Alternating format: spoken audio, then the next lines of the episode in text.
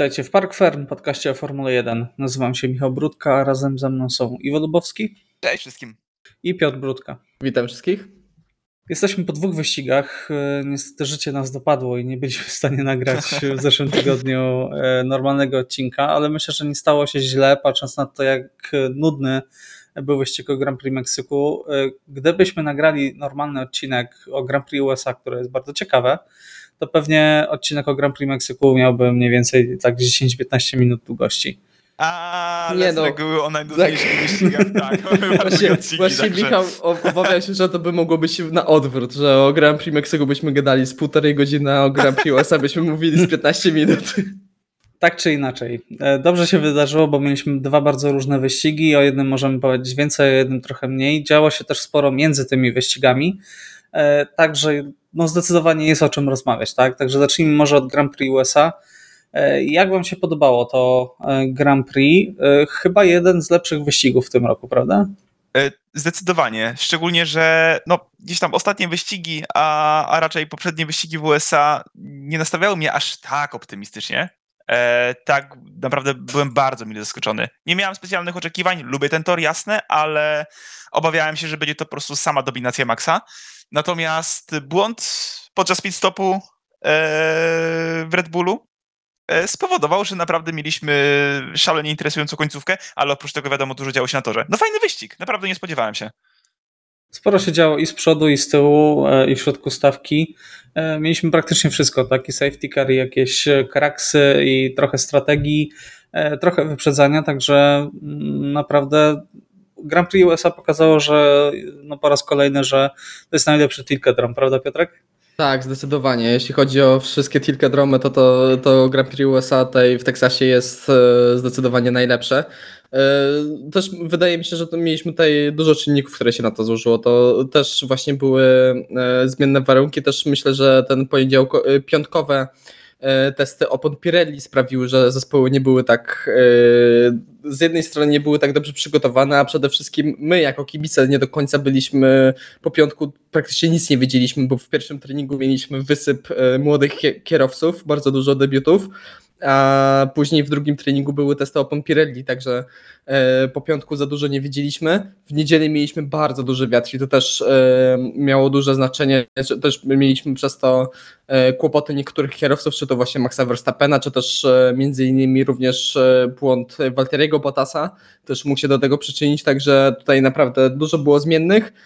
Dużo się działo, no i naprawdę to był świetny wyścig, jeden z lepszych w tym sezonie, zdecydowanie. No dobrze, to porozmawiajmy o już tym, co się działo w samym wyścigu. E, Carlos Sainz startuje z pole position, e, ale e, no, nie dojeżdża dalej niż pierwsze okrążenie. Jak to skomentujecie? Wina Russella, prawda? Zdecydowana. No nie da się tak, tego inaczej ocenić. Tak, mhm. tak, zdecydowana wina Russella. Znaczy tutaj już na początku mieliśmy, wiadomo, dobry start Maxa Verstappena, więc no, tak czy inaczej Sainz nie prowadziłby po pierwszym zakręcie ale no przynajmniej były gdzieś w walce. No Russell zdecydowanie, zdecydowanie zaprzepaścił jakiekolwiek szanse Sainza. No i w ogóle można powiedzieć, że dyskwalifikował go z wyścigu, bo no, gdyby nie ta decyzja, ta, ta decyzja na pewno nie zostałaby podjęta. E, tak, wina Russella. E, tutaj ciężko tak naprawdę jakąś taryfę ulgową. Jasne, był to ślepy zakręt, ale e, to jest zawsze ślepy zakręt. No, kierowcy zdają sobie sprawę, jak ten zakręt jest konstruowany, natomiast no, na takim poziomie doszło do kolizji, że Chyba można było tego w jakiś sposób uniknąć, tak mi się Oj, wydaje. E, no, przed, za głęboko przed zakręt, wiedząc, że ma kierowców przed sobą, szczególnie na pierwszym zakręcie, no to nie powinno mieć miejsca. A jak skomentujecie, ja trafiłem na taką opinię, która bardzo krytycznie podchodzi do wyczynów Russella w tym roku, mówiąc, że to jest fatalny sezon w jego wykonaniu, bo z jednej strony wszyscy się zachwycają, że on dojeżdża na tych piątych, czwartych, trzecich miejscach, ale tak naprawdę biorąc pod uwagę bolid, który ma e, i jaką przewagę ma nad resztą stawki, to nie robi niczego nadzwyczajnego. E, nie trafi mu się ani jeden e, fantastycznie jakiś genialny wyścig, w którym pokazywał niesamowicie swoją klasę i zrobił coś naprawdę ponadprzeciętnego, a z drugiej strony w ostatnim czasie zwłaszcza ma bardzo dużo jakichś kraks, wjeżdża w innych i to zazwyczaj właśnie są wypadki z jego winy. Więc jak zmieniła się może w ostatnim czasie wasza ocena George'a Russella i czy zgadzacie się z tą opinią? Znaczy ja nie byłbym taki surowy dla George'a mimo wszystko, bo mm, oczywiście no, ostatnie parę wyścigów e, nie jest najlepszych w jego wykonaniu. Właśnie tak jak powiedziałeś, trafiają mu się te błędy, trafiają mu się te niewymuszone sytuacje, gorsze może też sesje kwalifikacyjne, e, czy to na przykład w Singapurze, czy to w Singapurze też się przytrafiły te, e, te kontakty, czy tutaj. No ale też spójrzmy, no jasne, nie ma ten sezon w wykonaniu George'a jakichś fajerwerków, nie ma jakichś niesamowitych tutaj e, wyników, ale no jak spojrzymy na klasyfikację generalną, no to nadal ma e, 15 punktów więcej niż e, siedmiokrotny mistrz świata, niż e, kierowca, który jest liderem e, w tym zespole od dawien dawna, także no też myślę, że nie ma co wymagać pierwszym sezonie George'a Russella. E, tutaj nie wiadomo jakich fajerwerków, no biorąc pod uwagę e, to, jak inni kierowcy, którzy wchodzili do tych topowych zespołów, patrzę tutaj głównie na Red Bulla, e, jakie mieli problemy, jak na przykład Sergio Perez potrafi na pół sezonu na dobrą sprawę nam przygasnąć i, i jeździć o wiele gorzej i odstawać znacznie od Maxa Verstappena. Czy to w No i tym, czy później to się przez- dowiadujemy, że nie miał Tak, tak, tak. części, tak, które Czy to- dawają, ale mówię, czy to w tym, czy- czy to w zeszłym sezonie, y, to myślę, że y, nie jest to taki zły sezon George'a Russella. Oczywiście y, nie ma fajerwerków, tak jak mówisz, bo George Russell przez większość sezonu, do tych ostatnich paru rund, to co miał wyjeździć, to wyjeździł. Maksymalizował na dobrą sprawę to, y, co mógł wyjeździć w danym wyścigu. Nie robił wyniku ponad stan, tylko robił po prostu 100% tego, co było w danym wyścigu do zrobienia. E, Teraz no, jeździ trochę pod tym poziomem i też to widać, że e, zbiegło się to, trochę też w czasie z tym, jak e, Lewis Hamilton odzyskał formę i zauważyliśmy, jak na początku tego sezonu Lewis nam mocno przygasł. E, Nie było widać w nim takiej energii, a teraz e, widać, że jest e, w znacznie lepszej dyspozycji. No i mam nadzieję, że nie będziemy oglądali takich błędów w wykonaniu George'a Russella, bo tak jak uważam, że to nie był jakiś kryminał, to nie był jakiś wielbłąd na dobrą sprawę, to była głupia sytuacja, to był błąd dos, dość znaczny, biorąc pod uwagę, że mówimy o top 3 e, zespołów w Formule 1, tak, no myślę, że to nie był jakiś kryminał, jakieś nie wiadomo jak e, srogie wykroczenie tutaj na starcie tego wyścigu, też e, e, no źle się to trochę złożyło w czasie, mi, się wydaje. Okej. Iwo, zgadzasz się z opinią, że Russell to przeciętniak? Zwłaszcza, że pamiętacie, jak on był hypowany tak, w poprzednich sezonach, zwłaszcza przez brytyjskie media. Hmm. No na, na, Na pewno, pewno- na pewno nie dorasta do tego hypu. Tak, Ale ale jak uważam, były deszcz, to porównywa- porównywali go niemal do Ayrtona Senny, przypominam. No, ale wiadomo, no, kto porównywał, ten porównywał. E, nie, uważam, że uważam, że nazywanie, nazywanie Russella średniakiem jest e, zdecydowanie krzywdzące. E, szczególnie jak e, przypomnimy sobie pierwszą połowę sezonu, która tak naprawdę była dla niego, no wydaje mi się, mimo wszystko cięższa, jako że adaptował się do nowego samochodu. E, I i przez ten pryzmat oceniając, naprawdę uważam, że wykonał kawał dobrej roboty wtedy. Drugą połowę ma gorszą, to trzeba przyznać. No myślę, że to wszyscy widzimy. E, No i no zdajemy sobie sprawę że, sprawę, że też nie jest łatwo, mając takiego rywala, rywala. Kolegę E, zespołowego. To, kolegę zespołowego jak Louisa Hamiltona, który obudził się, co już widzimy od jakiegoś czasu. No mogło być lepiej. Pierwsza połowa sezonu zdecydowanie lepsza w wykonaniu Russella, natomiast nie nazwałbym go przeciętniakiem. Szczególnie, że też e, w Williamsie kilkukrotnie potrafił udowodnić, że naprawdę jeździ na te ponad 100%. E, ale parę razy też zrobił, jak to Peter nazwał, wielbłądy. Także, także w tym momencie, w tym momencie takich wielbłądów nie ma. E, głupie błędy jasne pojawiają się, ale oceniając całość, nie jest źle jak na pierwszy sezon. Naprawdę. Też zupełnie inne ma się podejście i też zupełnie inne e, takie nastawienie do wyścigu mają kierowcy, kiedy są w tych gorszych zespołach, startując do łastawki, aniżeli w końcu trafia się ta e, szansa na walkę o zwycięstwa czy o podia, także myślę, że tutaj też e, George może trochę powiedzmy odczuwać trochę zmęczenie może takim podejściem, trochę też pewnie trochę znacznie inaczej sobie wyobrażał ten sezon, także może też to ma jakiś No, wpływ. jeździ w czołówce czołówki motorsportu w tym momencie, także. No tak, tak, No ale już wiesz, nie z, drugiej, przesadzajmy. z drugiej strony, wiesz, wchodzisz do zespołu, który dominował przez 7 ostatnich lat i przez pierwszą połowę tego sezonu no nie jesteś w stanie za bardzo powalczyć nawet o podia, także no to też jest e, trochę ciężej, no ale to, zgadzam się, że był, nie dorasta do tego, jak bardzo był hypowany przez e, media z Wielkiej Brytanii. Dobrze, stawiamy kropkę, przechodzimy dalej. Max Verstappen. E, Nie co jest można- przehypowany, jest bardzo dobrym Nie jest kierowcą. tak, e, no wydawało się w pewnym momencie, że już Hamilton wygra ten wyścig, prawda? I że będzie to pierwsza wygrana Hamiltona w tym roku. Jednak Max Verstappen nie, nie ma litości. E, I myślę, że tutaj też e, no było trochę podtekstu. No zawsze chyba będzie podtekst, tak samo jak e, gdyby Alonso walczył z Hamiltonem, to ten podtekst zawsze tutaj będzie. No, zrobił wszystko, żeby wygrać ten wyścig. Wygrał 13 wyścig w sezonie. No i zapewnił, znaczy zapewnił, Red Bull zapewnił sobie mistrzostwo w konstruktorach, także to jest kolejny, że tak powiem, etap tego sielankowego e, sezonu, jaki się zrobił dla Red Bulla, prawda? No, po, po tych paru pierwszych wyścigach tak naprawdę no, stracili jakichkolwiek rywali. Najgorsze jest to, że teraz y, Ferrari odpadł w taki sposób, że ich jedynym rywalem, może nie jedynym, ale przynajmniej w Meksyku, y, był Mercedes, o tym jeszcze będziemy rozmawiać. Eee, No, no nie ma startu już od ilu? Od połowy sezonu tak naprawdę wiedzieliśmy, jak to znaczy się... ja jak- wiem. Znaczy jeszcze w Austrii mieliśmy Austria, nadzieję. Myślę, że tak, po Węgrzech, tak. W Węgrzech, po Grand Prix Węgier, ta, to co tam tej, się Austrii, wydarzyło. o tej Austrii, jakby ja sobie musiałem przypomnieć dopiero widząc mema na naszym czacie, na którym wszyscy jesteśmy, także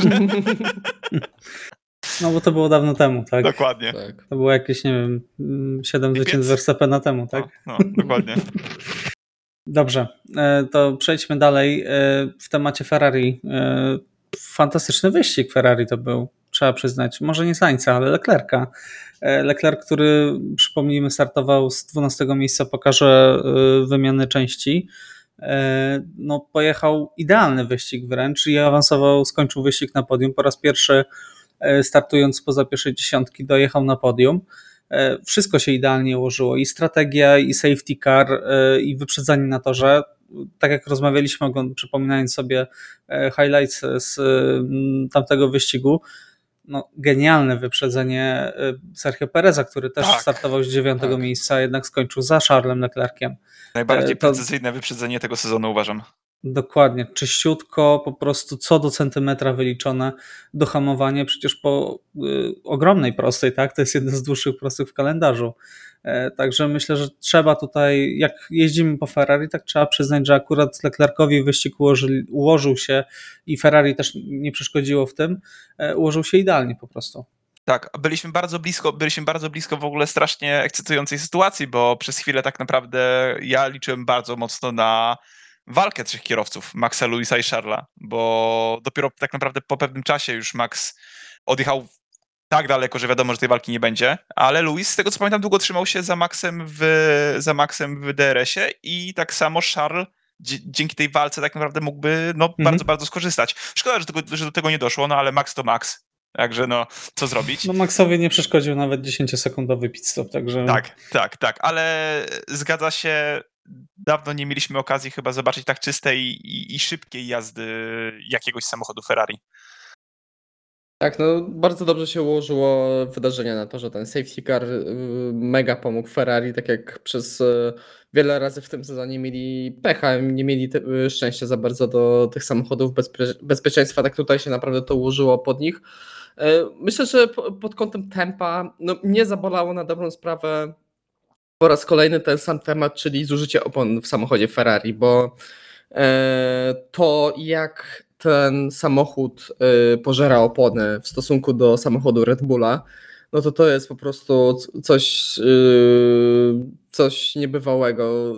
widać to było w szczególności po tym, jak Max Verstappen właśnie po tym nieudanym pitstopie e, wyprzedził Charlesa i Charles próbował przez ileś tam okrążeń się utrzymywać. No, mniej więcej 4-5 z tym- okrążeń. tak, 4-5 okrążeń i potem widzieliśmy, że opony przestały działać Ferrari, wypadły z tego okna, zużyły się za bardzo i zaczął Max, e, Charles nagle tracić po pół sekundy na okrążeniu. I tam koniec końców się skończyło naprawdę e, sporą stratą na koniec wyścigu, także no e, szkoda, że ten sezon się tak e, potoczył, bo za każdym razem jak ta dwójka walczy na torze, no to przynajmniej dla mnie to jest uczta. To jest coś niesamowitego. To jak ta dwójka widać, e, jak ta dwójka się zna i na dobrą sprawę jak się szanuje w tym sezonie na torze, że nie ma tutaj jakiegoś nadmiernego wypychania, nie ma jakiegoś e, zbyt agresywnego, e, zbyt agresywnej jazdy.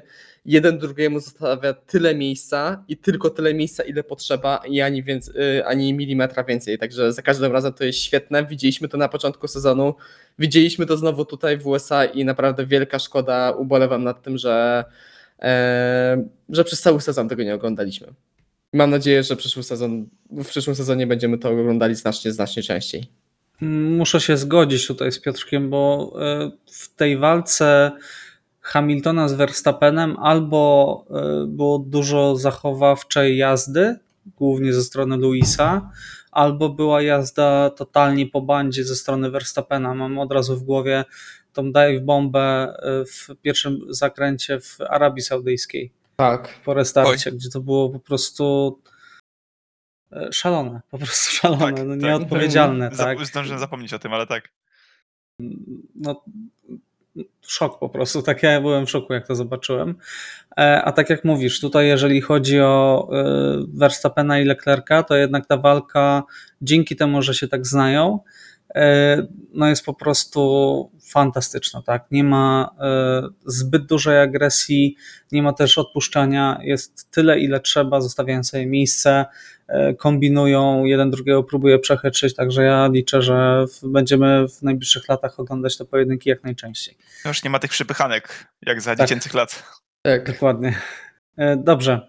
Czy chcielibyście coś dodać jeszcze do, tutaj do czołowej szóstki, e, że tak powiem? E, Czy przechodzimy tutaj już dalej, bo też mamy bardzo dużo tematów dzisiaj do omówienia. E, Czy. Ty... A nie, to jeszcze będzie powiedziane.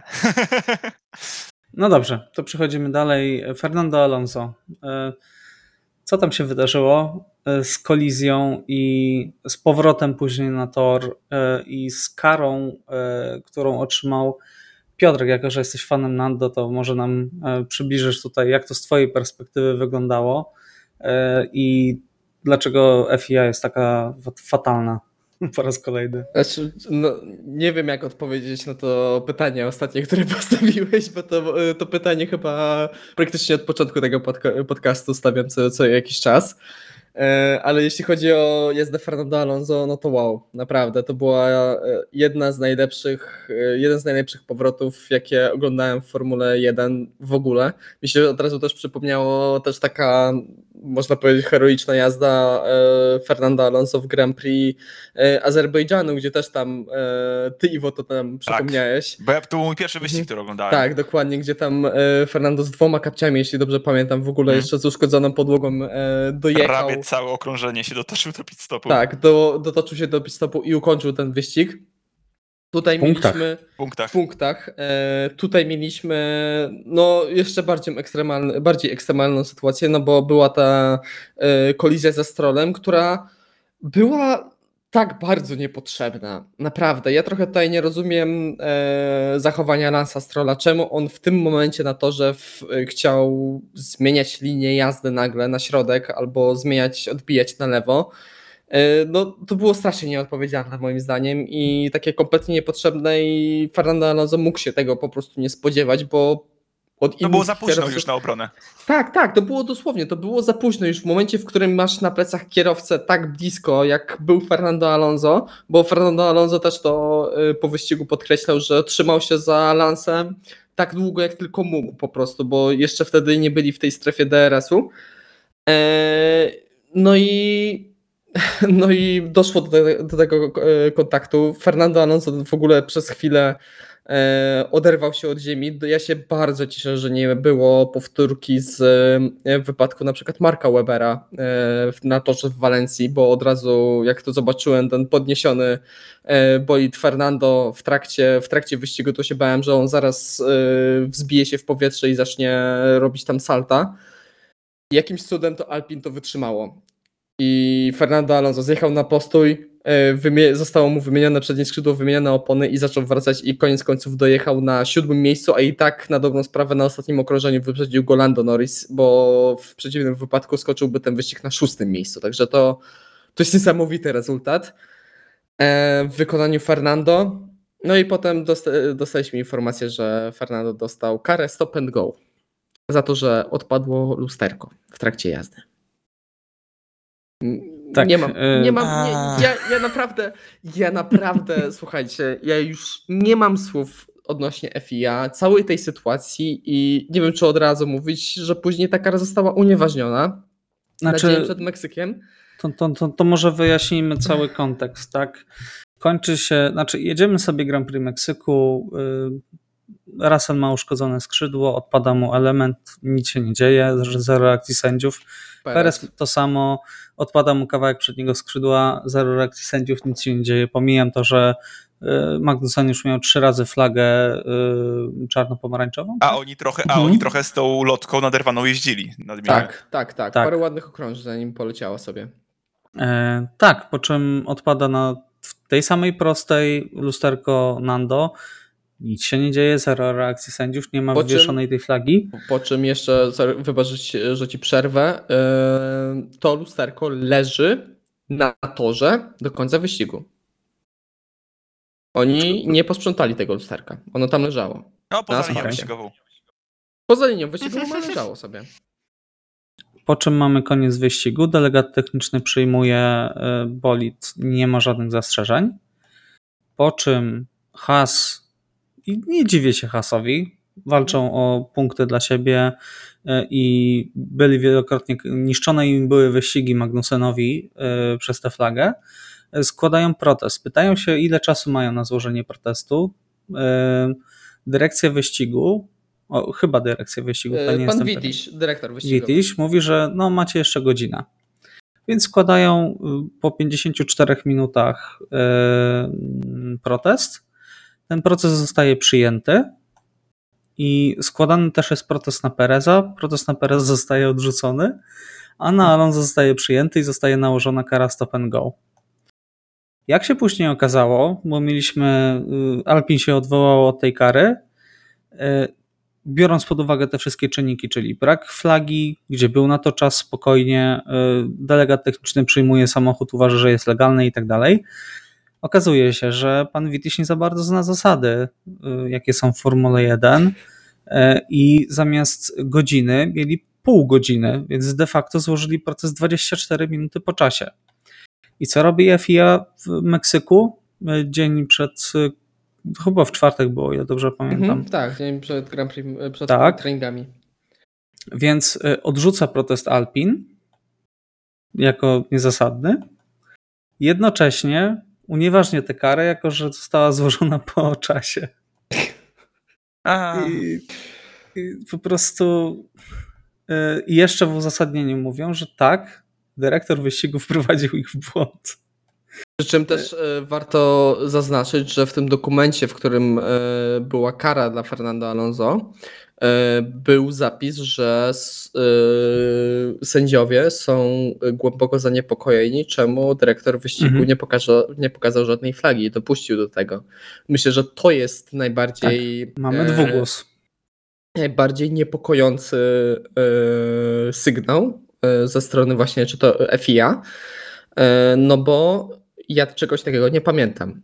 Michał, nie wiem, czy ty sobie przypominasz, ale nie pamiętam, żeby w oficjalnych dokumentach e, czy to dyrektor wyścigu, czy to sędziowie e, powiedzmy tutaj oskarżali jednych drugich.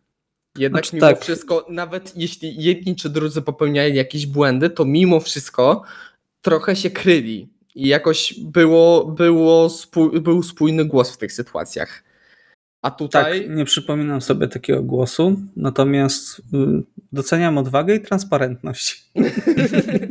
Akurat czym- w tym. Przy czym też warto y, y, zaznaczyć, że na przykład y, w sezonie 2019, gdzie na wyścigu na Suzu- Suzuce, e, jak Charles Leclerc miał problemy z lusterkiem, co wtedy pamiętamy, jak ten słynny Trzymał przez tak, trzymał tak. to lusterko jadąc jednym, jedną ręką przez 130R, e, wtedy dostał y, 5 sekund, jeśli dobrze pamiętam, 5 albo 10 sekund kary. No, te Tutaj kary w nagram Formule mamy 1 stop and wiesz, go. No, są przyznawane według widzimisię często, no nie ukrywajmy. No. mm, To stop and go, to stop and go byłoby jak najbardziej zasadne w momencie, w którym faktycznie byłaby wywieszona flaga, a Fernando przez x okrążeń by się nie dostosował. Jakby wtedy tak, jakby zgadzam się w pełni z, z Mhm. karą. Ale No, no, ale tak jak powiedzieliście, no, Mhm. nic, do niczego takiego nie doszło. Słuchajcie, no w tym samym sezonie mamy Alfa Tauri w Bahrajnie, które jeździ ze sklejonym na szarą taśmę tylnym skrzydłem. Ale nie gibało się. A z drugiej strony mamy lusterko, które odpadło. Jakby I, przykleili. I tyle. no tak, szara Jakby. Mają, przykleili mają nauczkę, taką- tak? Tak, no jakby moim zdaniem powinni się uczyć do Alfa Tauri. Nie no, absurdalna sytuacja, bo jakby y, ja w pełni się zgadzam z tym, że w sensie bardzo się cieszę, że Fernando zostały oddane zasłużone jak najbardziej punkty, szczególnie po tej szalonej kolizji. Które na to- mają ogromne znaczenie w klasyfikacji konstruktorów. Dokładnie. Mhm. E, zgodziłbym się z karą również, jeżeli faktycznie byłaby wywieszona flaga. Nie była, no Mhm. błąd sędziów, jakby głupota, głupota okrutna, e, szczególnie, że no my wszyscy oglądający i jakby nawet dziennikarze e, sportowi, z którymi się może nawet bardzo często nie zgadzamy, e, wszyscy byliśmy wkurzeni autentycznie tą decyzją.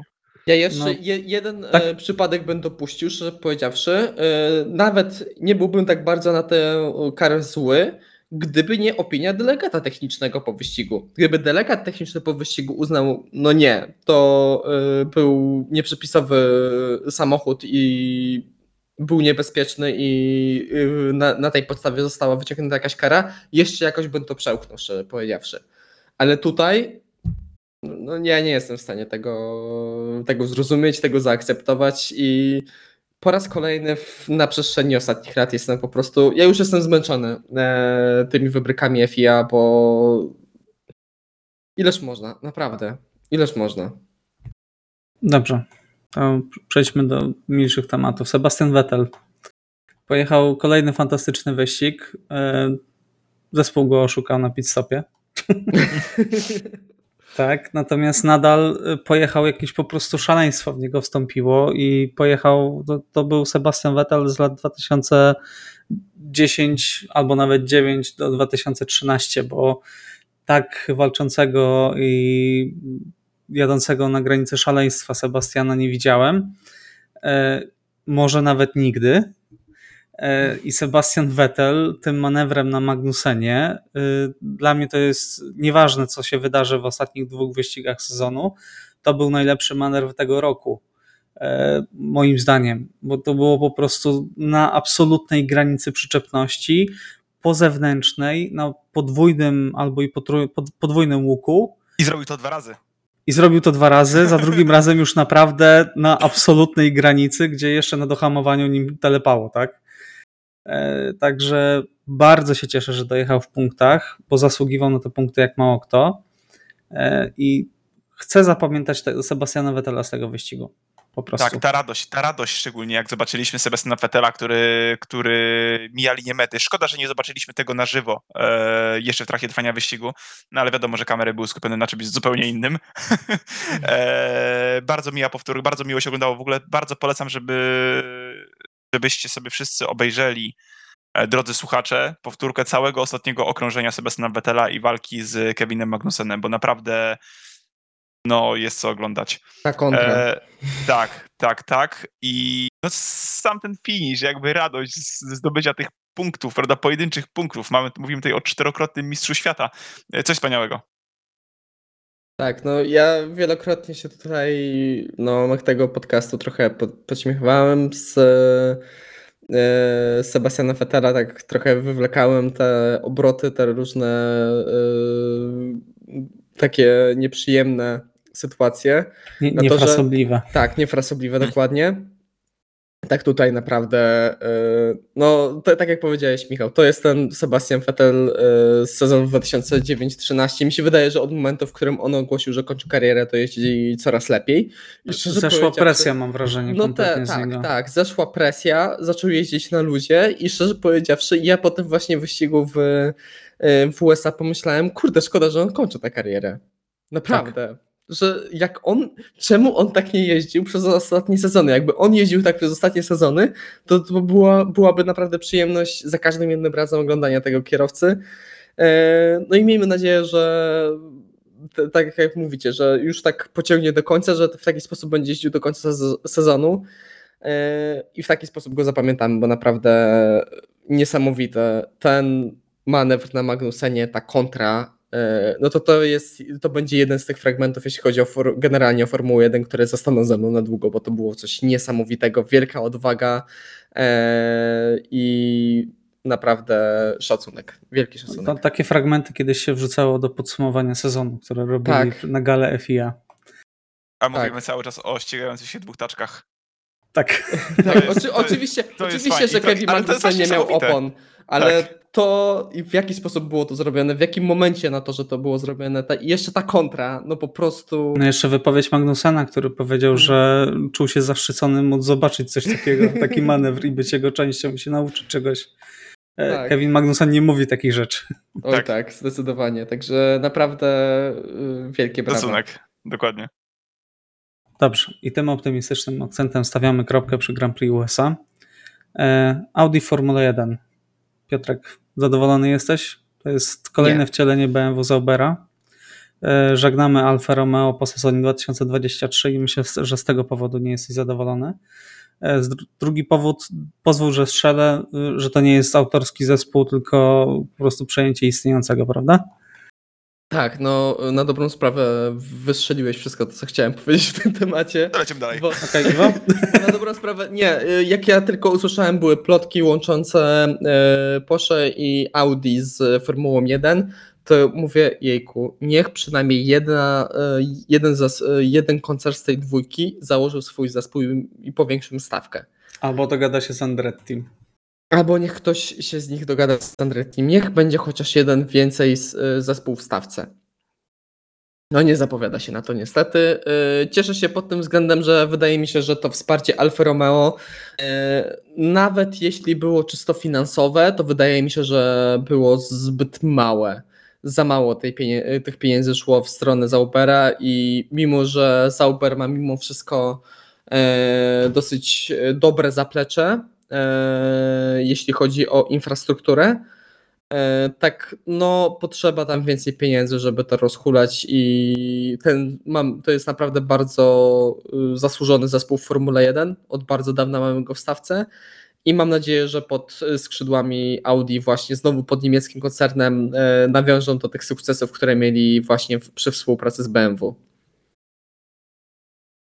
Także m- liczyłem na więcej, bo liczyłem serio na oddzielny zespół Audi, ale je, jak mają wejść, przejąć jakiś zespół, to cieszę się, że to jest Zauber. Okej, Iwo, jak skomentujesz? Tutaj zgadzam się z tym, co, co, co, co już obaj powiedzieliście. No przede wszystkim wielka szkoda, że nie zobaczymy nowego zespołu w stawce, nie zobaczymy 11 zespołu w stawce.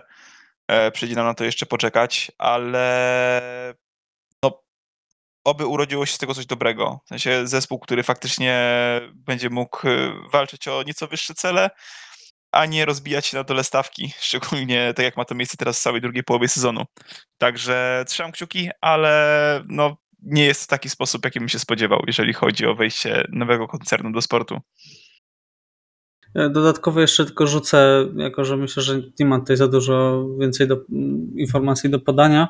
E, Łączony jest bardzo mocno Mick Schumacher z nimi, że złączy się i być może w 2024 już e, będzie w Zauberze. Dodatkowo przedłużono ten limit, znaczy czas zgłoszeń do 15 listopada nowych dostawców, bo mówi się, że Porsche ma się dogadać z Williamsem. Także też nie będzie to, co wymarzyliśmy, ale no, może w jakiś sposób Williams się odrodzi dzięki mm, no, takiej marce, tak? No myślę, że tutaj jeśli chodzi o Williamsa i osobę Josa Capito, tutaj y, właśnie jeśli chodzi o koncert Porsche, może tutaj dużo zadziałać dobrego, no bo Mhm. wiadomo, że w WRC z Volkswagenem no, weszli tam z buta na dobrą sprawę, zdominowali trzy sezony i wyszli, także, także tak, tak wyglądała przygoda Volkswagena w WRC. Na razie w Williamsie tak to nie wygląda, zobaczymy jak to, jak to będzie wyglądało, no bo biorąc pod uwagę też inne kategorie wyścigowe, jeśli chodzi generalnie o koncert Porsche, no to e, gdzie oni nie wchodzą, to oni praktycznie zawsze e, osiągają jakiś sukces. E, zawsze wychodzą z jakimś tytułem. Także mam nadzieję, że tutaj się zaangażują, zaangażują się mocno i zobaczymy Williamsa z powrotem przynajmniej w czołówce stawki. Jestem naprawdę ciekawy, jak to będzie wyglądało. Znowu ubolewam, że to nie jest nowy zespół, no ale jak nie można, nie można mieć wszystkiego, ni- niestety. Ja się trochę cieszę, że na dwa sezony wróci Marka Zauber, e, bo to też jest jakaś ogromna część historii Formuły 1, e, występująca od 1993 roku, e, a jednak zniknęła w ostatnich latach przez Alfa Romeo. No i to jest taki smaczek, tak. To za wiele to nie zmieni, natomiast no jest, to, jest to malutki smaczek. Dobrze, przejdźmy do creme de la creme odcinka. Bardzo jaskrawe opinie wydaliśmy w ostatnim odcinku e, na temat kar dla Red Bulla. Padały tutaj propozycje dyskwalifikacji e, z całych mistrzostw, padały różne drakońskie kary, e, a skończyło się na tym, co Red Bull mówi, że to jest bardzo duża kara, natomiast reszta zespołów mówi, że to nie jest prawie, że to prawie żadna kara. E, Przekroczono oficjalnie o 2,2 miliona dolarów, 2 miliony 200 tysięcy. Natomiast gdyby prawidłowo zastosowano tak zwaną brytyjską ulgę podatkową, to wartości zatrzymałyby się na poziomie 0,3%, czyli pół miliona do, dolarów. E, I skończyło się na tym, że e, Red Bull musi przelać na konto federacji 7 milionów dolarów, które nie będzie związane z przyszłorocznym budżetem. Natomiast stracą też 10% czasu pracy w tunelu aerodynamicznym oraz symulacjach. Jakie jest Wasze zdanie na ten temat? Czy to jest duża kara, czy to jest mała kara? Znaczy, kwota nie jest aż tak absurdalna, jeżeli pomyślimy o, o sporcie, o którym w ogóle rozmawiamy. E, Ale kiedy mówimy o zespole, którego mamy na samym szczycie stawki i który już. Czy ja dobrze, czy ja dobrze właśnie, po, po, poprawcie mnie, jeżeli się mylę. E, Czy w, w tym momencie to mówimy o tym czasie w tunelu aerodynamicznym, którego Red Bull i tak już ma mniej jako lider stawki? Tak. Tak. Czyli Tak, de no to- facto z Mhm. 70% zrobi się 63%. Dokładnie, także no to już może być. No wiadomo, nie jest to dyskwalifikowanie z, z mistrzostw, nie jest to, prawda, ucięcie, u, uwalenie wszystkich punktów i strata jeszcze większych pieniędzy. E, natomiast to już może być poniekąd dotkliwe, jeżeli mówimy o zespole, który chce się utrzymać cały czas na szczycie, mając ze sobą rywali, którzy nie są aż, aż tak daleko, prawda? W perspektywie, szczególnie w perspektywie kolejnego sezonu, w którym może się wiele wydarzyć. Także kara jest. E, uważam, że jest solidna. Pewnie mogłaby być mocniejsza, ale wydaje mi się, że, już jest na tyle wysoka, że no, każdy zastanowi się dwa razy, zanim będzie próbował coś mieszać. E, No i przede wszystkim, już nie mówimy o samym mieszaniu, ale przede wszystkim będą no, na pewno czujniejsi, jeżeli chodzi o jakiekolwiek wydatki. Znaczy tak, y, i koszty zostały przekroczone, w, to też trzeba przyznać, że koszty z cateringu, ubezpieczenia społecznego pracowników i premii z nimi związanych, dodatkowo nieużywanych części czy elementów jednostki napędowej. Także to, te, te wszystkie przekroczone pieniądze teoretycznie oczywiście nie poszły na, y, Rozwój. na rozwój bolidu, tylko na catering. Morale. Piotrek, y, ty bardzo takie- stąd takie agresywne szybkie miałeś podejście w zeszłym y, odcinku, także jak czujesz się po tej karze? Ja szczerze powiedziawszy, jeśli chodzi o tę karę dla Red Bulla, to jestem zaniepokojony, e, bo ona nie wydaje mi się aż taka surowa mimo wszystko. No bo oczywiście z jednej strony mamy e, karę, e, która 7 milionów dolarów dla Red Bulla, która no nie oszukujmy się, dla takiego gigantycznego koncernu, jakim jest Red Bull, no to, to jest praktycznie nic. No.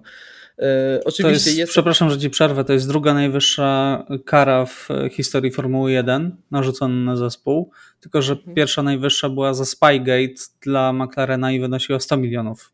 No właśnie. 14 lat temu. No właśnie, no właśnie. 100 milionów euro, także to o, wiele, o wiele większe pieniądze. E, I z drugiej strony, oczywiście, te, znaczy mnie najbardziej e, niepokoi, trochę boli, że te 7 milionów, powiedzmy, byłbym zadowolony, gdyby one były odliczone od przyszłorocznego e, limitu budżetowego dla Red Bulla. To by naprawdę mogło dosyć mocno w nich uderzyć. E, I te 10%, w, jeśli chodzi o tunel aerodynamiczny, no tutaj szczerze powiedziawszy nie jestem, nie jestem pewny, czy to jest dużo, czy to jest mało. Wydaje się na papierze, że to jest dosyć sporo, ale no te ograniczenia, jeśli chodzi o e, czas w tunelu aerodynamicznym, były już zaaplikowane w połowie tego sezonu. E, I jeszcze nie jesteśmy pewni, na ile one są efektywne. Jak bardzo one wpływają na rozwój tego bolidu. Ta kara, tych, kolejne obniżenie tych, e, tego czasu e, w tunelu aerodyn- aerodynamicznym liczą się na dobrą sprawę od teraz, czyli od momentu, w którym zostało to w, e, wydana ta kara przez okres 12 miesięcy. Także nie za bardzo to wpłynie na początek sezonu Red Bulla w przyszłym sezonie. Ewentualnie to na może, rozwój bolidu, tak, na tak? rozwój bolidu może ich, e, ich e, z, z, zadziałać. Też spotkałem się z takimi, tutaj pozdrawiam Daniela od nas z grupy, z którym się trochę mieliśmy dyskusję dłuższą na ten temat, że pół miliona dolarów, że to jest e, bardzo małe wyjechanie poza budżet. No ja się z tym nie zgadzam. No za pół miliona dolarów, oczywiście oficjalnie jest to wpisane właśnie w te koszty cateringu, w te koszty e, niezużytych e, e, komponentów do jednostki napędowej. No jednak z drugiej strony za pół miliona euro to naprawdę można dobre i porządne wydatki, w szczególności jeśli mamy tak dobrze zarząd- zarządzany zespół jak Red Bull. Bardzo dobrze te pieniądze przeznaczyć na rozwój bolidu, także no ja się jedynie obawiam, że ta kara zachęci te czołowe zespoły, czyli czy to Mercedesa, czy to Ferrari, do przekraczania tych, y, y, tego limitu budżetowego. Że jednak to ich nie odstraszy, jak pomyślą, ok, dobra, tutaj wyjechali o te czy 2,2 miliona, czy pół miliona dolarów i dało im to y, wymierne zyski na torze, no to my też sobie wyjedziemy, żeby w momencie, w którym na przykład będziemy mieli, będziemy walczyli o dobry rezultat na, na koniec sezonu. Nie wiem, zobaczymy. Ja się trochę obawiam, że to była zbyt, y, zbyt y, łagodna kara dla Red Bulla, ale jeśli w przyszłym sezonie się okaże, że żaden zespół nie wyjechał za te limity budżetowe, to może się, może jest, może się tutaj mylę. Jest jeszcze jeden e, czynnik, że powinniśmy wcześniej znać mm, te Tak, wszystkie tak, tak. informacje. To jest, to jest swoją drogą, to jest dla mnie niedorzeczne, że mamy październik, y, wrzesień na, do, na dobrą sprawę i my poznajemy e, sprawozdania budżeto, budżetowe za, za zeszły sezon. Ja wiem, że to jest naprawdę mnóstwo dokumentów, setki, jak nie tysiące pewnie faktur z każdego jednego zespołu, no ale mamy wielką e, organizację, jaką jest FIA, e, no i czekać z tym do września, do października, no to, to jest trochę niedorzeczne. No, powinniśmy znać to znacznie, znacznie Mm, wcześniej. No Tylko, bo to że terminy, terminy ja, ja nie spodziewam się, żeby terminy tego typu sprawozdań znacznie wykraczały poza to, co jest u nas w Polsce, więc jakby wejście No, na trzeci kwartał z finalnym, z finalnym, z finalnym e, sprawozdaniem za zeszły rok to jest jakby coś absolutnie normalnego. Znaczy wiesz Iwona, ale tutaj mówimy o y, FIA, Nie mówimy o o, Polsce, Formule tylko- 1, a nie o Jasne, polskim jasne, ale to dalej jest firma, to jest dalej firma, to jest dalej firma jak każda inna. A same zespoły powiedziały, że będą pomagać FIA, żeby te wyniki były opublikowane dużo wcześniej. E, Tak, jakby no przede wszystkim głupotą jest to, że zespoły nie zadały wystarczy, to przynajmniej Red Bull, nie zadał wystarczającej ilości pytań, żeby się upewnić, że czy to może wejść w, powiedzmy w budżet, czy nie. Więc jakby tutaj to definitywnie jest po, po stronie Red Bulla wina. Natomiast sam czas udostępnienia tego typu materiałów no zupełnie mnie nie dziwi. Jakby zupełnie. Tym bardziej, Mhm. tym bardziej, że mieliśmy sezon 2020, który, za który tamten sezon również zespoły się rozliczały i to był sezon próbny. W taki sposób, żeby te zespoły mogły właśnie sprawdzić, żeby mogły zadać dowolną ilość pytań i się utwierdzić, czy w dobry sposób się rozliczają, jeśli chodzi o te limity budżetowe, żeby właśnie nie było takich sytuacji. No i akurat Red Bull musiał popełnić błąd. Jak to? Jakby mało jeszcze było kontrowersji. Tak, tak? dokładnie. No, aktualnie to jest chyba najbardziej kontrowersyjny zespół w całej stawce. No jak ktoś jest y, psychofanem, bo to nie da się inaczej określić, tak? Który uważa, że tutaj Red Bull absolutnie to są oszuści i to tylko utwierdza go w, no, w swoim przekonaniu, tak? No Nie, niestety, no, no, no pewnie ja rzeczy wą- nie ja- zmienimy. ja Jak ktoś mimo sobie wszystko trochę wątpię, żeby to, oni to zrobili mimo wszystko specjalnie. No to nie wiem. Mieszane mam uczucia, szczerze powiedziawszy. Dobrze, to porozmawiajmy o czymś, o czym nie mamy mieszanych uczuć, czyli o Grand Prix Meksyku. Złe to było Grand Prix. O Jezu. Po tak świetnym Zapomnę wyścigu. go już za tydzień. Myślę, że tak. Dlatego muszę szybko mm, tutaj przygotować ten odcinek do publikacji. e, Iwo, a ty żeby- narzekasz, a ty Iwo narzekasz na Grand Prix Monaco. Na Imole takie- nie, narzekał, przypomnę. dobrze. Monaco Na ma Imole fantastyczne narzekałeś. kwalifikacje przynajmniej. Tak, ale No kiedy to właśnie. było? No dobrze, no mieliśmy Grand Prix Meksyku. E, Odbyło Cóż. się. odbyło się, tak. Tak jak, tak jak wyjechali, tak, tak, tak dojechali. No dobrze, no Verstappen wygrał. Bije rekord y, Schumachera i Vettela. E, 14 zwycięstw w sezonie i trafiłem na Twitterze na taką wypowiedź, że kurczę, jak Michael Schumacher kończył karierę, to wydawało się, że te wszystkie jego rekordy są absolutnie nie do pobicia. Natomiast minęło praktycznie ile 10-15 lat e, i praktycznie wszystkie rekordy zostały pobite, tak? Ilość zwycięstw w jednym roku, ilość zwycięstw łącznie, ilość wygranych kwalifikacji zostaje Mistrzostwa tylko zrównane. No, mistrzostwa zrównane. Zostaje jeszcze ilość najszybszych okrążeń. I Myślę, że tutaj akurat jest spokojne, no bo najlepsi kierowcy teraz nie walczą o najszybsze okrążenia. Tylko jeżeli są na tym trzecim, czwartym miejscu i mają bardzo dużą przewagę, tak? Mm, Także czy chcielibyście co- coś tutaj dodać? Do tego Pro- Do Verstappena. Jest jeszcze, y, możemy od razu o Mercedesie porozmawiać, bo myślę, że Mercedes był w stanie wygrać ten wyścig tak, gdyby nie zrobili Ferrari, jeżeli chodzi o strategię i opony. Po- Gdyby posłuchali się Russella, to mogli wygrać ten wyścig nawet. Bo tempo na pierwszym stincie mieli fantastyczne. Tak. Przypominam, że Verstappen jechał na softach, oni jechali na medach i Hamilton się trzymał na samym początku, kiedy te opony powinny być lepsze u Verstappena. Tak, no jakby przez cały weekend Mercedes już pokazywał, że, że mają o co walczyć. Yy, No to, że Max Verstappen był tutaj już jakby w innej lidze, do czego nas przyzwyczaił, to jest pierwsza sprawa. Druga sprawa jest taka, że chyba Pirelli zrobiło nas trochę w konia, robiąc nam ogromną nadzieję na wyścig z dwoma pitstopami. Jakby nigdy tak bardzo nie czekałem na opony spadające z klifu, jak medy Maxa Verstappena w tym wyścigu. Nigdy, naprawdę. To się nie wydarzyło. Jakby Mm. dlaczego? Tak, Ale to wszystkich y, zaskoczyło. Tak. Myślę, że to wpływ na to miało to, że testowaliśmy w drugim treningu opony na przyszły rok. Myślę, że y, głównie to miało tutaj wpływ. Natomiast y, Toto Wolf przyznał po wyścigu, że w ogóle nie brał pod uwagę, że przejechanie takiego stintu jak Verstappen jest możliwe. No to jest raz, ile wytrzymały opony, opony yy, opo, yy, mediumy, ile wytrzymały softy, jak długo można na było ciężkim bolidzie 28 okrążeń, No. gdzie nie tracił czasu. Jasne, ten tor jest, ten tor trochę wybacza, bo jest szybkim torem. Ma jakby dosyć długie, proste. Aczkolwiek nie, no trzecia sekcja, No, trzeci sektor jest. kręte faktycznie, sekcje. trzeci sektor jest kręty. Także za mocne mieszanki dostali na pewno na ten weekend.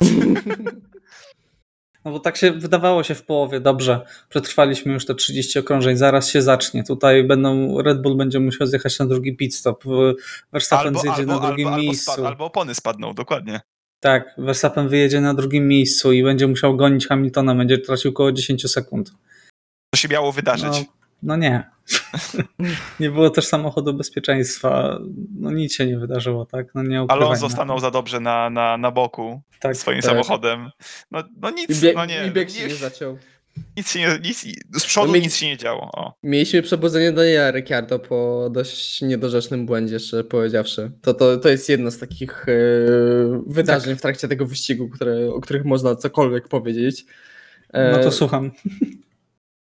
No, Daniel Ricciardo na początku popełnił dosyć nie- niedorzeczny błąd. To strasznie zbaniem. amatorsko. O, o, zdecydowanie.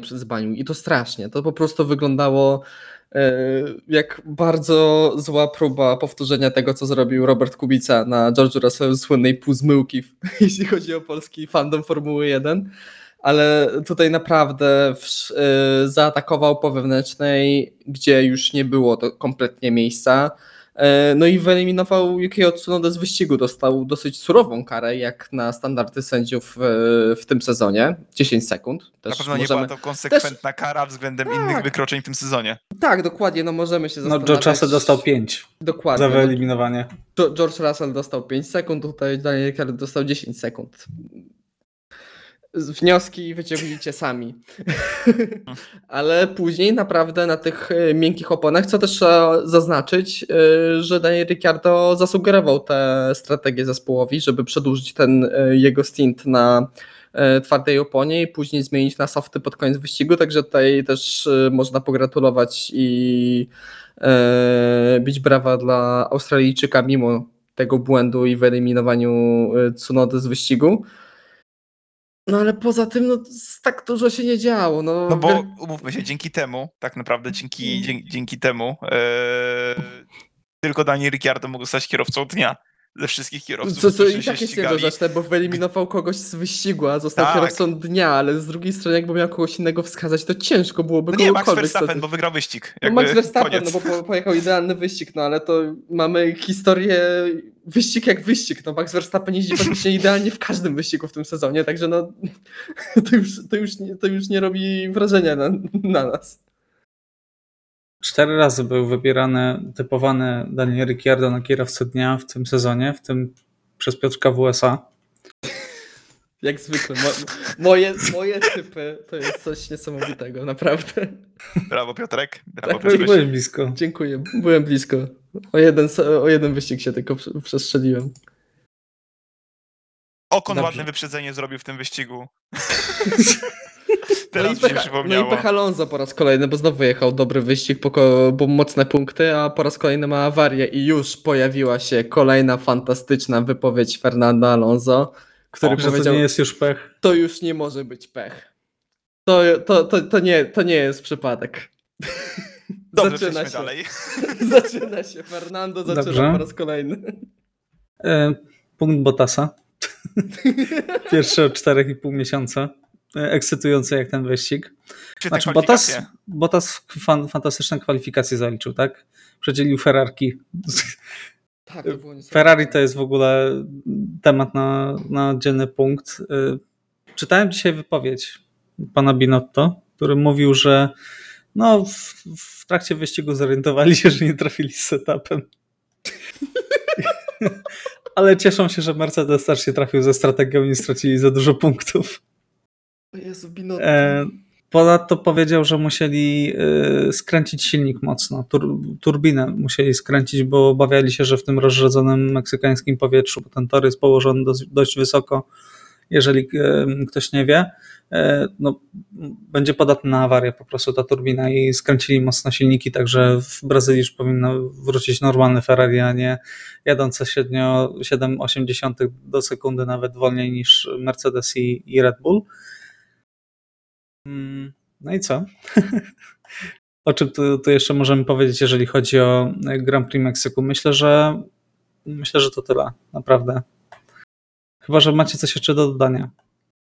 Pierre Gasly wygląda jak człowiek, który złożył wypowiedzenie i już czeka tylko na ostatni dzień. Tak. Ja mam Przewidzi- Przewidziałem, przewidziałem, że, przewidziałem, że O. coś się wydarzy. Drugi wyścig z rzędu przewidziałem, że coś się wydarzy.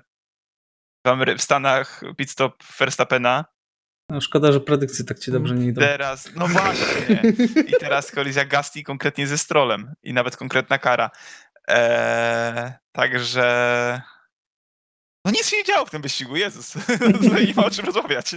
Naprawdę. Dobrze, to nie ma co, nie ma co przedłużać. Ale to, jest stra- ale to jest straszne, nigdy tak, Tak. nie było. Tak. Nigdy tak nie było. Ja, ja mam teorię spiskową dziejów, jeszcze No, mogę słucham. powiedzieć. E, Bo e, po kolejnej karze dla Piera Gasly'ego Pierre Gasly ma 10 punktów karnych. Czyli brakuje mu tylko punkta do, e, Zabrania prawa jazdy. do zabrania prawa jazdy i Do do, bana na jeden wyścig. bana na jeden wyścig, dokładnie.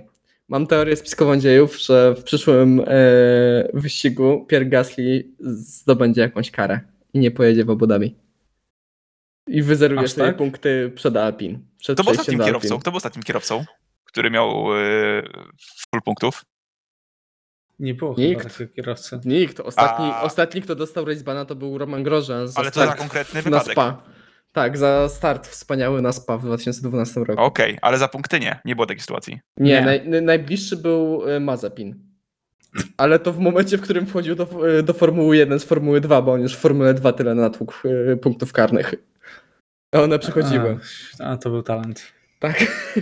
I co też trzeba zaznaczyć, że yy, Gastiemu na dobrą sprawę te punkty zaczną schodzić mniej więcej właśnie e, w okolicach września przyszłego roku. Także to naprawdę musi, jeśli... Września? Ja czytałem, że w okolicach maja. No tak czy inaczej, na początek sezonu Będzie No, musiał to bardzo uważać. Ale to wiesz, to zejdą mu y, punkt, może dwa, no to nadal z, za ten ostatni, y, z, za to wy- wywiezienie poza tor dostał dwa punkty karne.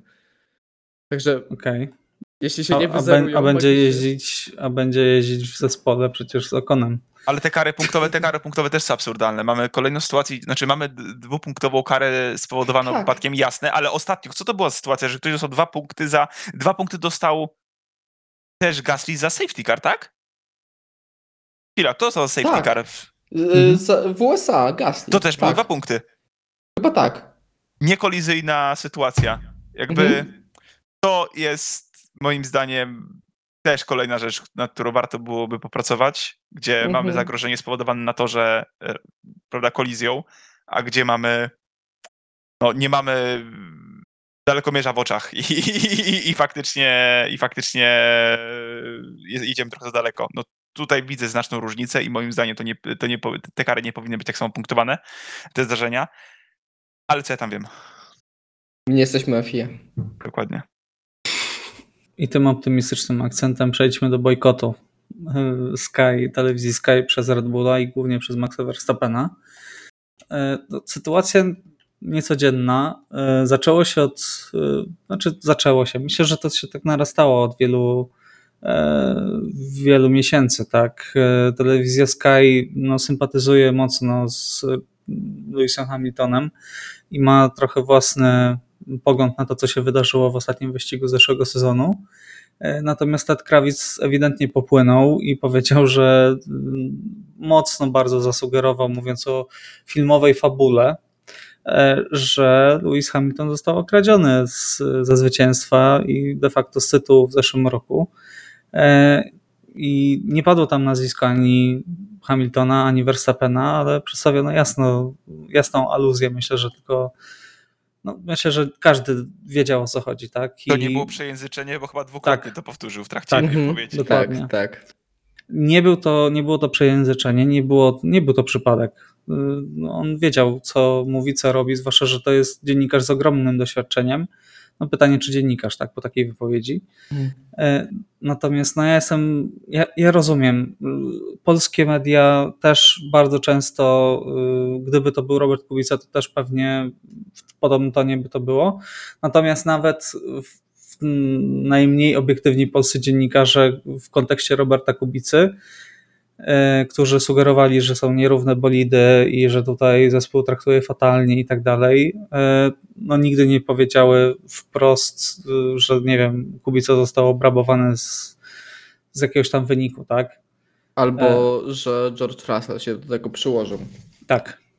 Bo na dobrą sprawę ta druga wypowiedź e, Tada Krawica to na, dobrą, to na dobrą sprawę było sugerowanie, że Max Verstappen był w ogóle w to zamieszany, jest współwinny te, temu, że, że Lewis Hamilton został ograbiony e, w Abu Dhabi w zeszłym sezonie. No, No, telewizja Sky ma ogromną oglądalność, taki przekaz idzie w świat i tym bardziej, E. że tele, przekaz z telewizji Sky jest dostępny na F1 TV, który jest Tak. międzynarodowym e, przekazem na dobrą sprawę. Wiadomo, że jest e, też e, F1 TV generalnie ich komentarz i ich przekaz.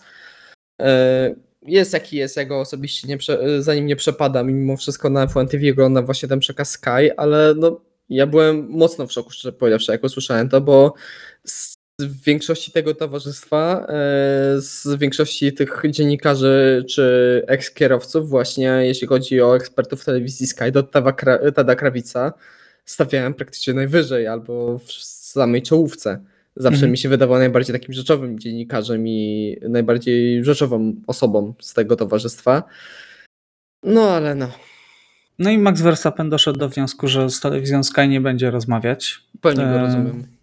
Ja też, absolutnie. Pewnie no, po roku rozgrzebywanie jakby Tak. sytuacji Wiadomo, popełniono błędy, tak? Natomiast co do tego ma Max Verstappen, co do tego ma Red Bull.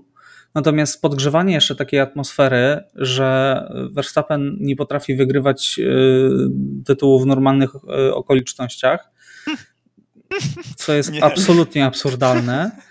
E, I takie podsycanie cały czas tego, te- tego podziału publiczności, tak? No bo nie ukrywajmy, publiczność w Formule 1 mocno się spolaryzowała w zeszłym roku i po tym, co się wydarzyło w Abu Zabi, no nie wpływa dobrze na nic. No, no, co oni chcą osiągnąć tym, tak? Poczucie takiego, nie wiem, oszukania, tak? E, Żeby móc mówić, że, nie wiem, Hamilton zdobył 8 tytułów, tak? I że jest najlepszym kierowcą wszechczasów. No oblężona twierdza. Po No, prostu. oblężona twierdza, tak? No nie kochani po prostu. Tak, zdecydowanie. Od kolejnego wyścigu oficjalne ustawki. Tak, no tym bardziej, tym bardziej no, ja, ja nie rozumiem właśnie tego tłumaczenia, że Max Verstappen nie jest w stanie wygrać w normalnych okolicznościach. Oczywiście, że te wyścigi koniec końców, w których Max Verstappen jest koronowany na mistrza, są wyjątkowe, bo i też e, Japonia w tym roku była e, pełna kontrowersji, no ale mówimy o kierowcy Ale w tym nie sezonie który oczywiście ani w jednym, właśnie to jest najgorsze, że w ani jednym, ani w drugim wypadku Max, Verst- Max Verstappen w ogóle nie jest winny, to jedna sprawa, a dru- druga sprawa jest taka, że w tym sezonie, to co już e, powiedzieliśmy, on pobił rekord, wygrał 14 wyścigów w tym sezonie. No. Czego No, ale mam- nie jest w stanie czego- wygrywać w normalnych okolicznościach. no No, nie, nie, Czego nie, nie, jest w rozumiecie? stanie. To, to nie jest normalne okoliczności zwycięstwa w Mistrzostwach Świata. 14 wyścigów w sezonie. Nie, to nie jest normalne. Z tym się akurat nie mogę zgodzić. To nie jest normalne. Dodajcie do tego jeszcze fakt, że Verstappen cały czas jest, y, no nie wiem, ustawiany przez innych kierowców jako gość, który naprawdę wyszarpał te dwa tytuły. Mimo, mimo tych 14 zwycięstw to nie są, to nie był tytuł na początku sezonu, przecież tracił 37 punktów, także on w wielu wyścigach e, startował z odległych pozycji e, i mimo wszelkich przeciwności te zwycięstwa wyszarpał, tak? Na Węgrzech, w Spa. e, Wiadomo, że miał najszybszy bolid, tak? Ale jednak nikt mu tego, tych zwycięstw nie dawał za darmo, tak? To, to nie była dominacja w stylu Vettela, który startował z pole position, dojeżdżał sobie e, niezagrożony z przewagą 40 sekund, tak? Tylko w wielu wyścigach była walka koło w koło, zwłaszcza na początku sezonu e, i Verstappen sobie wyrwał po prostu to mistrzostwo i w pełni na nie zasłużył, tak? E, No, dodajmy do tego kontrowersję z Fernando Alonso, który powiedział, że dwa tytuły mistrzowskie są e, więcej warte niż e, kilka tytułów Louisa Hamiltona, który walczył tylko ze swoim kolegą z zespołu, a nawet raz przegrał. E, No, dolewa oliwy do ognia, klasyczny Nando, tak? Później Lewis Hamilton odpowiedział na Twitterze, wrzucając zdjęcie y, ich y, wspólnego podium na, w czasach McLarena, kiedy on wygrał, a Alonso stoi pod nim na drugim miejscu. Także mamy wieczne kontrowersje. Nie wiem, czy komukolwiek są one potrzebne, naprawdę. Chyba jeden i, drugi muszą, jeden i drugi musi przejść na emeryturę, żebyśmy w końcu się od tego uwolnili. Ale będą kolejni, jakby. Piotrek, Mam nadzieję, że nie. Mam nadzieję, że nie. może nie dominatorzy, ale te kontrowersje będą zawsze. Nie no wiadomo, mniejsze bądź większe będą, no ale mam nadzieję, że już nie będzie aż takich, których e, czy to szefa zespołu, czy to siedmiokrotnego mistrza świata, czy to całą stację telewizyjną będzie to bolało na dobrą sprawę na rok do przodu. No, No, bo no to, wystarczy, jest, po to, to jest niedorzeczne, go. naprawdę, no dokładnie. No, mamy kolejny sezon, mamy kolejne, kolejne wyścigi, mamy kolejne lata. Ja nie chcę sobie wyobrażać, co się stanie, jeżeli w przyszłym roku y, Verstappen wyszarpie znowu w ostatnim wyścigu tytuł Hamiltonowi. W normalnych okolicznościach, bez żadnego tutaj kontrowersji. To będzie, myślę, że szukanie znowu kontrowersji na siłę. Ale dobrze, nie wybiegajmy tak daleko do przodu. Na razie jeszcze mamy Grand Prix Brazylii przed sobą. Y, mamy wyścig, weekend wyścigowy ze, ze sprintem. Y, Brazylia, piękny tor, E, piękna e, atmosfera. E, to jest jeden z moich ulubionych torów, nie ukrywam tego. I liczę na bardzo dobre widowisko, może trochę deszczu, może zmiennych warunków, bo jednak w Brazylii było wiele wyścigów, które dostarczyło nam bardzo dużą ilość emocji dzięki zmiennej pogodzie.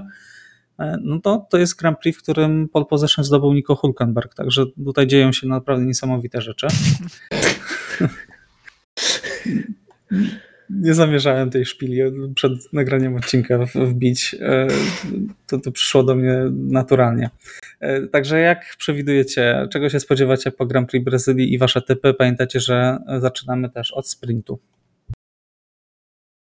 E, Piotrek. Dobrze, no Nico Hulkenberg podium tutaj nie zdobył, ale Tor w pełni się zgodzę, że... No magia się wyczerpała na tych kwalifikacjach. Tak, magia się wyczerpała. E, ale naprawdę tor jest wspaniały. Ja też uwielbiam, naprawdę Interlagos jest fantastycznym obiektem. E, mieliśmy tutaj wiele wspaniałych wyścigów. Ja cały czas ubolewam rok co roku, że nie kończymy sezonu tutaj, bo tutaj naprawdę mieliśmy tyle wspaniałych końcówek sezonu, w szczególności ten w 2008 roku. E, ten ostatni wyścig, który był naprawdę fenomenalny. Znowu mamy sprint który trochę. No ja cały czas jestem nieprzekonany do tego formatu, jeśli chodzi o sprinty. Miejmy nadzieję, że, że się. E, że się pomylę po raz kolejny. I może będziemy mieli e, również taki powrót, jak w zeszłym roku mieliśmy w wykonaniu Louisa Hamiltona, który się przybijał tutaj dzielnie i naprawdę robił niesamowity wynik. E, no, jeśli chodzi o predykcję, no to myślę, że w sprincie wygra Kwalifikacje na początku. Kwalifikacje. Kwalifikacje wygra Charles Leclerc. E, sprint wygra e, Verstappen i wyścig wygra Verstappen, a kierowcą dnia e, zostanie. No niech będzie Fernando Alonso. Znowu się pomylę, znowu nie zdobędę punktu, ale kiedyś muszę trafić. W Abu Dhabi będzie Fernando Alonso, wiem na tak. głosować. A, a, a, wtedy nie postawię na, na Alonso. Tak jest. W zeszłym roku trzy razy trafiłeś kierowcę dnia, w tym raz Alonso. Także no. Jakieś tam nadzieje są. A jak stawiasz? E, w kwalifikacjach ja postawię inaczej. Nawet nie wiem, ile mam punktów, ale i tak już stawiam inaczej. Żeby, że, punkty że, poznacie, ja podliczyłem punkty w końcu, natomiast jesteśmy dwa wyścigi przed końcem, poznacie po ostatnim wyścigu. No dobrze. A, nie Myślę, wszystko jeszcze rozstrzygnięte. Nie będziemy odsłuchiwać, nie będziemy odsłuchiwać wszystkich podcastów. Eee, kwalifikacje ja postawię wtedy na Sańca. Pojedzie jakieś nieziemskie kółko. Eee, natomiast sprint wygra Verstappen i wyścig wygra Verstappen. Eee, jeszcze jest kierowca dnia, którym zostanie Lando Norris. Ale tutaj wylosował. No jakby strzelamy już teraz, nie się dzieje co chce.